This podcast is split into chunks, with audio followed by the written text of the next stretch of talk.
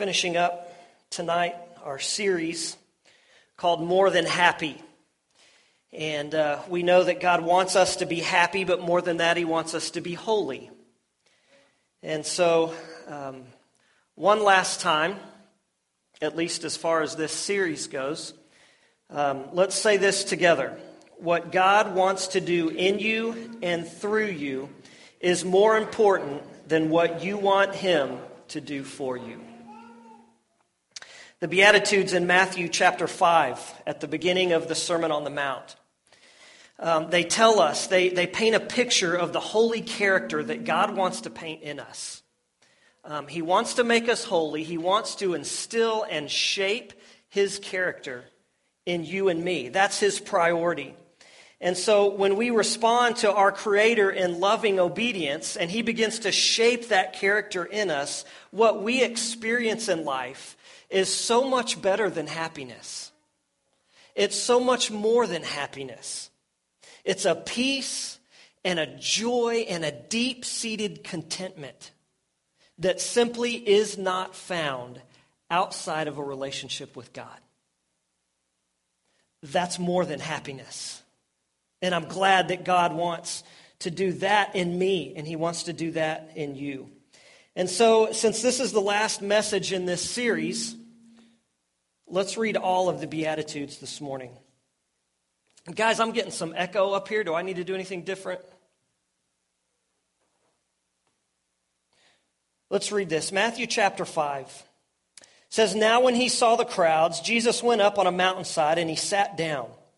His disciples came to him and he began to teach them, saying, Blessed are the poor in spirit, for theirs is the kingdom of heaven. Blessed are those who mourn, for they will be comforted. Blessed are the meek, for they will inherit the earth. Blessed are those who hunger and thirst for righteousness, for they will be filled. Blessed are the merciful, for they will be shown mercy. Blessed are the pure in heart, for they will see God. Blessed are the peacemakers, for they will be called sons of God. And then we get to the last beatitude in verse 10 and it's a little bit different tone. He says, Blessed are those who are persecuted because of righteousness, for theirs is the kingdom of heaven. And then, interestingly, that's the only beatitude that Jesus explains a little bit. He goes on and he expands on that one. And he says, Blessed are you when people insult you and persecute you and falsely say all kinds of evil against you because of me. Rejoice. Rejoice. And that word, that's more than just an emotional thing. It's, a, it's an attitude, it's a mindset. Rejoice, he says, and be glad because great is your reward in heaven. For in the same way they persecuted the prophets who were before you. Blessed are the persecuted, for theirs is the kingdom of heaven. Let's talk about the bad news first. Like we said, this is the only one of the Beatitudes that Jesus explains. And interestingly, in his explanation, he, he switches. See, in the Beatitude itself, he's, he's using the third person. He's saying they, right? In fact, in all the Beatitudes, it's they and them. That's third person. But then when he gets to the explanation, he turns to second person. He starts saying you. It becomes more personal when he expands on it. The idea seems to be you can expect this. The persecuted isn't just something that's far off or somebody that's far off. He's saying, You, if you are a follower of Jesus Christ, you will be persecuted. Now, that's kind of hard for us to wrap our minds around, isn't it? But we need to understand and we need to realize that the vast majority of Christians in this world and the vast majority of Christians who have ever lived practice their faith at the possible expense of their lives. So maybe the question for us tonight isn't so much are you willing to die for Jesus, because any of us could say that. That's really easy to say in this culture, isn't it? I would die for Jesus. Maybe the question for us tonight will you live for Jesus? Will you live for Jesus? But know that if you do, even here, even in this culture, there are certain ramifications of that. If you allow God to shape his character in you the way that these Beatitudes tell us, if you allow God to shape that character in you, there are going to be people who aren't going to like it. There are going to be people who aren't going to like you. And that's simply because you're living, um, you're, you're living contrary to how most of the world lives. And let's face it, we don't like it when people are going the wrong way, do we?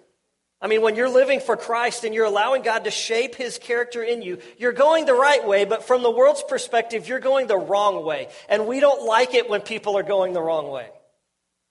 One of my pet peeves about Walmart, I have lots of pet peeves about Walmart. And yet I'm there all the time. It really, any big parking lot. You know when the, when the parking spaces are angled and you're only supposed to go down one direction? It bugs me when people go the wrong way. It's so annoying. That gets an amen. I did not too long ago. I messed up and went down the wrong way at Walmart, and I, I heard about it from my family because they know how much it bugs me. We don't like it when people are going the wrong direction. We don't like it when people are going against the flow that everybody else is traveling in. And so, in this last beatitude, Jesus is basically saying this. Jesus is saying, Look, I'm going to be straight up with you. That's a really loose translation, okay? But Jesus is saying, I'm going to be straight up with you. If you allow God to shape this character in you, you will be going against the flow of this world. And you will not be liked because of it. That's the bad news. Let's talk about the good news. Here's the good news Jesus says that if you allow God to shape this character in you, and people insult you, and people lie about you, and treat you differently because of it, He says, you know what? You're blessed. If you're persecuted, if people are a jerk to you because of your faith, you're blessed. Now, he's not saying um, if your boss is a jerk to you, you're going to be blessed. Now, if your boss is a jerk to you because you're a Christian and you live that out, then yeah, he's saying you're going to be blessed. He's not saying that if your teacher gives you an F and you should have gotten at least a C, that's not what he's talking about. Now, if your teacher gives you an F because you are a Christian and you live out your faith, that's what he's talking about. He says, when people treat you differently because of me, because of your faith in me, he says, you're blessed. And he says, in fact, theirs is the kingdom of heaven. What in the world does that mean? What is the kingdom of heaven? Matthew talks about that a lot. Or the kingdom of God. He uses those interchangeably. The kingdom of heaven is everything that we experience in a relationship with God. It's that joy, it's what we talked about a minute ago, that, that deep seated joy and peace and contentment. It's the salvation we receive, it's freedom, it's all of that. It's the joy that we have from being in God's presence. All of that is the kingdom of God. And so the question is do we experience the kingdom of God somewhere in the future, or do we experience it now? Answer to that is yes. It's both. When you read how Jesus uses that phrase throughout the Gospels, especially throughout Matthew, in, in some ways it's yet to come, and in some ways it's now. You see, we won't experience the kingdom of God in all of its fullness until we leave this earth, either, either through death or Jesus coming back, whichever is first. But here's the great thing, folks we get to taste it now. See, Jesus didn't just say that he came to bring eternal life. he also said he came to bring abundant life now. Our faith is not just about heaven somewhere off in the distance at a, at a later date. It is about that, but it's also about what God wants to do and can do in our lives right now, today. I, um, I love to smoke meat. I better finish that sentence, huh? I love to smoke meat, especially brisket and pork loin. That's my favorite. Mm. And so after I've spent several hours smoking a big chunk of meat, I bring it in the house and I'm cutting it up, and Sarah's getting, getting the other parts of the meal ready, and I'm, I'm slicing that meat up. What do I do? I take a bite, right? Or two? Or three? Why do I do that? Because I'm a man.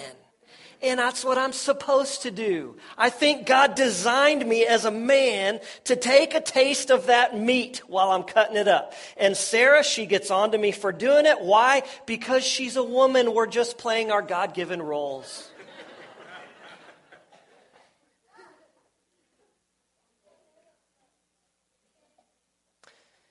But I taste that meat. I taste that little bite.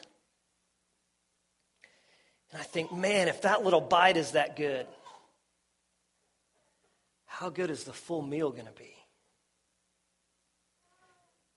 That's the kingdom of God, folks. That's the kingdom of heaven. When we turn to Christ and we allow God to start making us holy and to start shaping his character in us, as the Beatitudes say, we begin to taste the joy and the peace and the contentment and the freedom and the salvation. And if the taste is that good, how good is the fullness of it going to be someday? Jesus says, when you are persecuted for my sake, when people treat you differently for my sake, know that you're on the right path. When a godless world that's heading in the opposite direction of God doesn't like you or treat you differently because you are walking towards God, then you are walking in the right direction. And He says, You're blessed. And the kingdom of God is yours. And you get to taste it right now. And someday you're going to taste it in all of its fullness.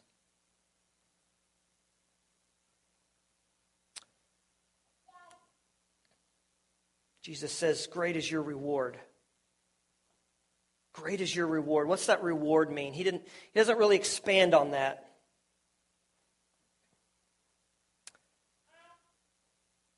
But the idea of this reward is there's going to be heartache now.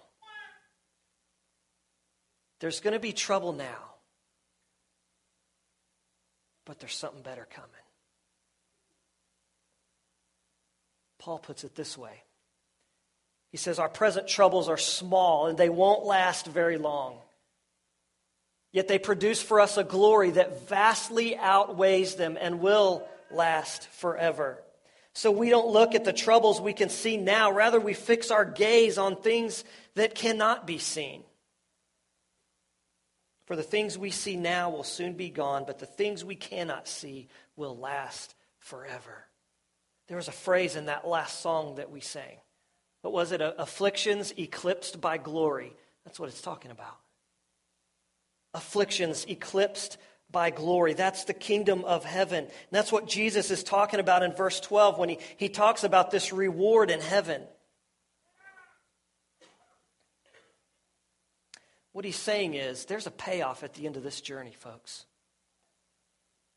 There's a payoff. Let me ask you moms a question. Those of you moms in the room, raise your hand if giving birth was the most painful thing you've ever experienced. Moms, raise your hand. Keep them up. Moms, if your hand was raised, keep your hand raised if you had more than one child. Okay, you can put them down. Why would you do that? if it was the most painful thing you have ever experienced, why would you do it again?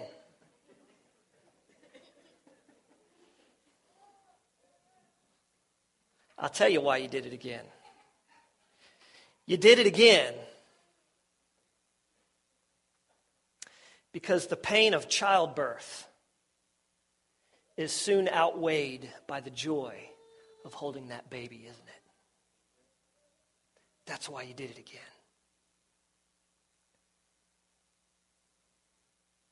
Folks, the pain of this world, the hardship of this world, the struggles of this world will soon be outweighed, will soon be eclipsed by the joy of living for eternity in the presence of God. And that is the reward. Jesus is saying, Look, take heart. When you experience troubles in this world, especially troubles because of me, take heart. Because there's something coming that is better than anything you have ever experienced. And yes, you can taste it now. And even that little morsel that you can taste now is better than anything you will ever experience without me. So take heart, he says. Take heart. Know that there's a payoff coming. So here's what we're left with. When you take this last beatitude in light of the rest of them, here's what we're left with. We tend to value personal safety and security, don't we? I mean, that's why we say that policemen and fire, you know, firefighters and, and soldiers, that's why we say that they're heroes. Because they put their own personal safety and their own personal well being aside so that you and I can live in safety and security. And so we call them rightly, heroes. Because we value that. As people, we value that. Well, the Beatitudes, especially with this last one, they call us also to live a life where that is inverted. Where we put the needs of others and the well being of others ahead of our own. Where we say, I'm going to love God and I'm going to love people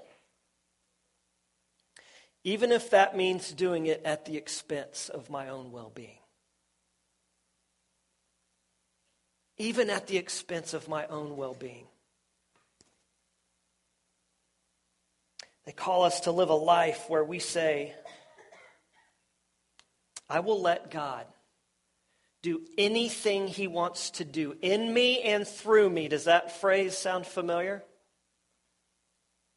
I will let God do anything He wants to do in me and through me, no matter the cost. Because one, I trust Him. And two, I know that He loves me. I know that He loves me. Read this with me, would you? I will follow God and I will give God everything, no matter what it costs me, because I trust Him and because He is worth it. That's what the Beatitudes call us to do. That's what the cross calls us to do. That's what Good Friday calls us to do. That's what Resurrection Sunday calls us to do. God, I will give you everything. I will live for you. I will give everything I have and everything that I am to you. I will, I will surrender it completely to you and let you do whatever you want to do in me and through me because I trust you and because you are worth it.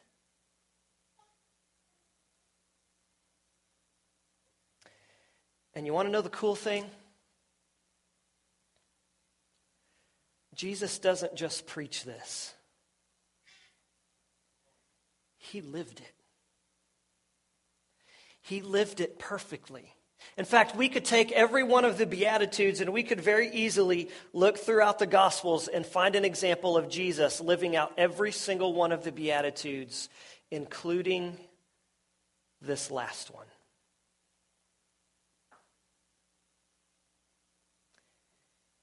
God blesses those who are persecuted for doing right, for the kingdom of heaven is theirs. God blesses you when people mock you and persecute you and lie about you and say all sorts of evil things against you. Jesus lived that out. He doesn't call us to do anything that he has not lived out himself. Jesus is the ultimate example of being persecuted for doing right. He's the ultimate example of putting the well being of others, of putting love for God and love for other people ahead of his own well being, no matter what it cost him. And so I've asked four individuals to come and help me close out this sermon. So if you four would come at this time. They're going to read for us the story of Jesus being the ultimate example of being persecuted for doing right. You know the story well, but I want you to listen as they read. I want you to listen with fresh ears. I want you to listen as if you've never heard the story before. Listen to the story of Jesus being persecuted for doing right. Then the people who, who had arrested Jesus led him to the home of the high priest, where the teachers of religious law and the elders had gathered. Inside, the leading priests and the entire council were trying to find witnesses who would lie about Jesus so they could put him to death. Then the high priest stood up and said to Jesus, Well, aren't you going to answer these charges? What do you have to say for yourself? But Jesus remained silent. Then the high priest said to him, I have demanded in the name of the living God. Tell us if you are the Messiah, the Son of God. Jesus replied, You have said it. And in the future, you will see the, the Son of Man seated in the place of power at God's right hand, coming on the clouds of heaven. Then the high priest tore his clothing to show his horror and said, Blasphemy! Why do we need an- another witness? You have all heard his blasphemy. What is your verdict? Guilty, they shouted. He deserves to die. Then they began to spit in Jesus' face and beat him with their fists. Some slapped him, jeering, Prophecy to us, you Messiah. Who hit you that time?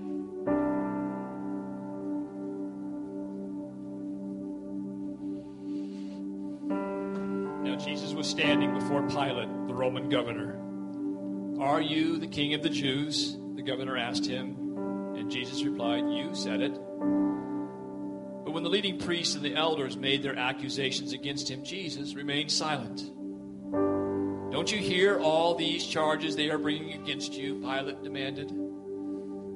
But Jesus made no response to any of the charges, much to the governor's surprise. Now it was the governor's custom each year during the Passover celebration to release one prisoner to the crowd, anyone they wanted. This year there was a notorious prisoner, a man named Barabbas. As the crowds gathered before Pilate's house that morning, he asked them, Which one do you want me to release you to you? Barabbas or Jesus, who is called the Messiah? The crowd shouted back, Barabbas. Pilate responded, Then what should I do with Jesus, who is called the Messiah? And they shouted back, Crucify him. Why? Pilate demanded. What crime has he committed? But the mob roared back even louder, Crucify him. So Pilate released Barabbas to them. He ordered Jesus flogged with a lead tipped whip and then turned him over to the Roman soldiers to be crucified.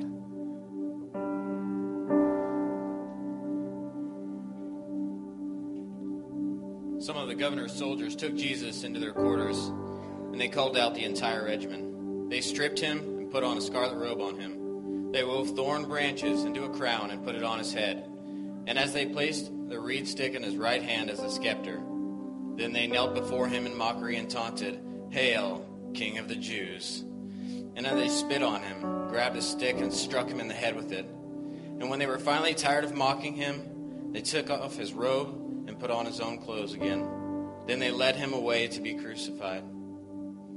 After they had nailed him to the cross, the soldiers gambled for his clothes by throwing dice. Then they sat around and kept guard as he hung there. A sign was fastened above his head, announcing the charge against him. It read, This is Jesus, the King of the Jews. Two criminals were crucified with him, one on his right, one on his left.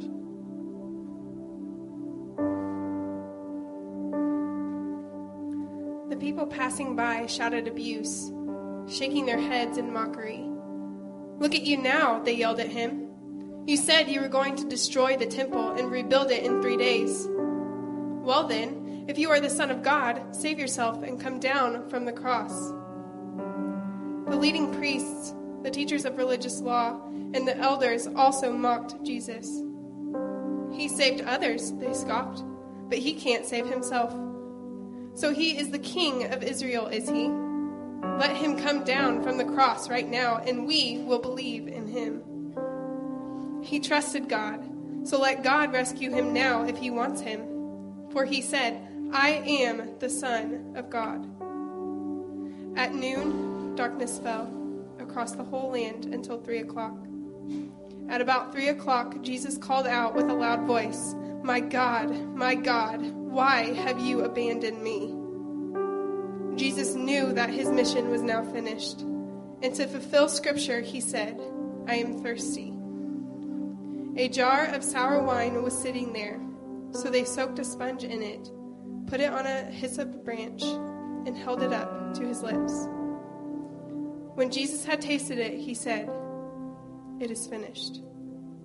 Then he bowed his head and released his spirit.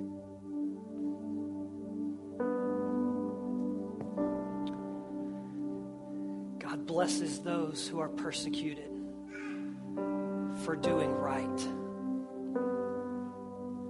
For the kingdom of heaven is theirs.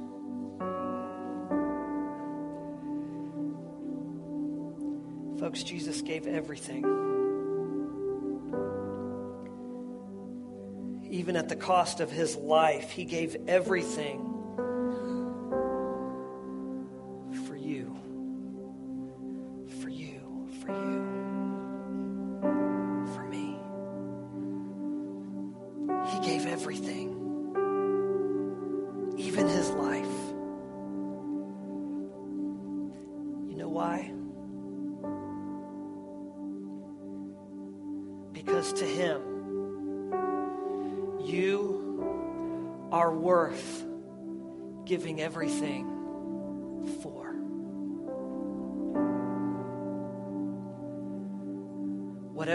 life looks like, whatever your past looks like, however you've been treated, whatever's going on, I want you to hear this. Jesus was persecuted and gave everything for you because, in his mind, you are worth giving everything for.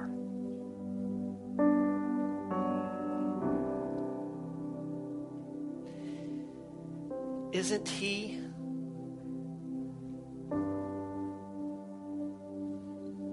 worth giving everything for in return?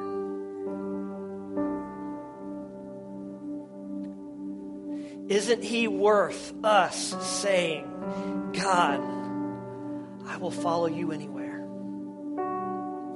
I will do anything you want me to do. I will let you do anything you want to do in me and through me.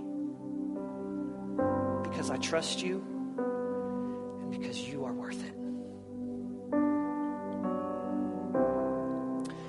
Pastor Jim is going to come lead us in communion. You guys can have a seat. Thank you. As, um, as we receive these elements tonight,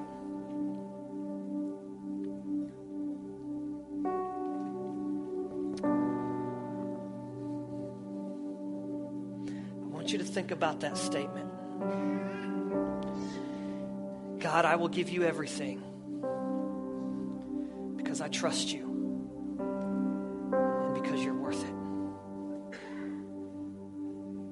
Let that be your response to Him on this Good Friday as we think about what He's given for us.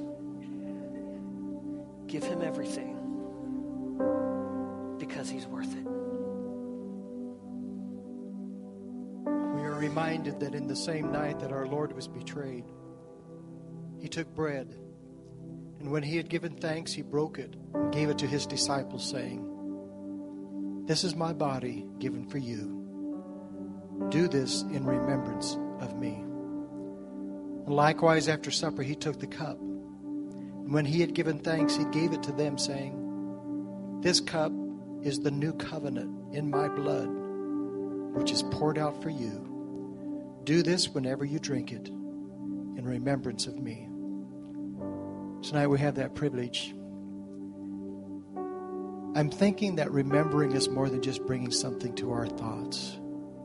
This kind of remembering means we direct our life this direction. It causes us to be what He's called us to be. So tonight we have that privilege.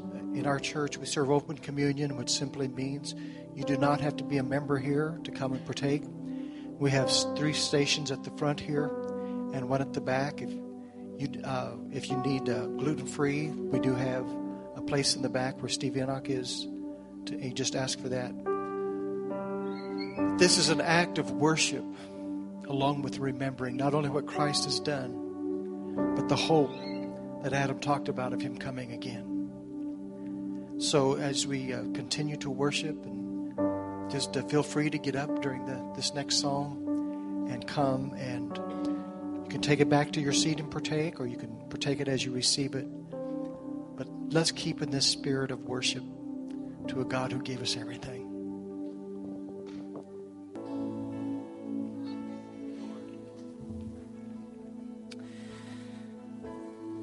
God, thank you for loving us. Thank you for the cross.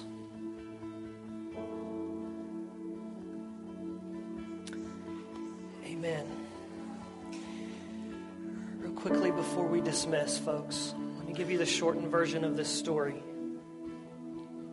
Years ago, I was driving down a country road. I passed an old cemetery. And in the middle of that cemetery, there was this little hill and there was an old man who could barely walk. He was hunched over a walker, and he was slowly, painstakingly making his way up this little hill to a grave at the top. Several weeks later, I was still thinking about this man. And I thought, you know, I was laying in bed one night and I thought, the only thing that could motivate a man in that condition to walk up that hill is love. That's the only thing.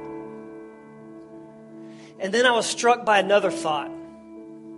I thought of another man in horrible physical condition, not because he was old, but because he'd been beaten and whipped almost to the point of death. And this man, at some point, must have looked up and he saw a hill in front of him, a much bigger hill than the one in that middle of that cemetery. And he knew that he had to make his way up that hill, knowing it wasn't somebody else's grave at the top, it was his own death that was waiting up there.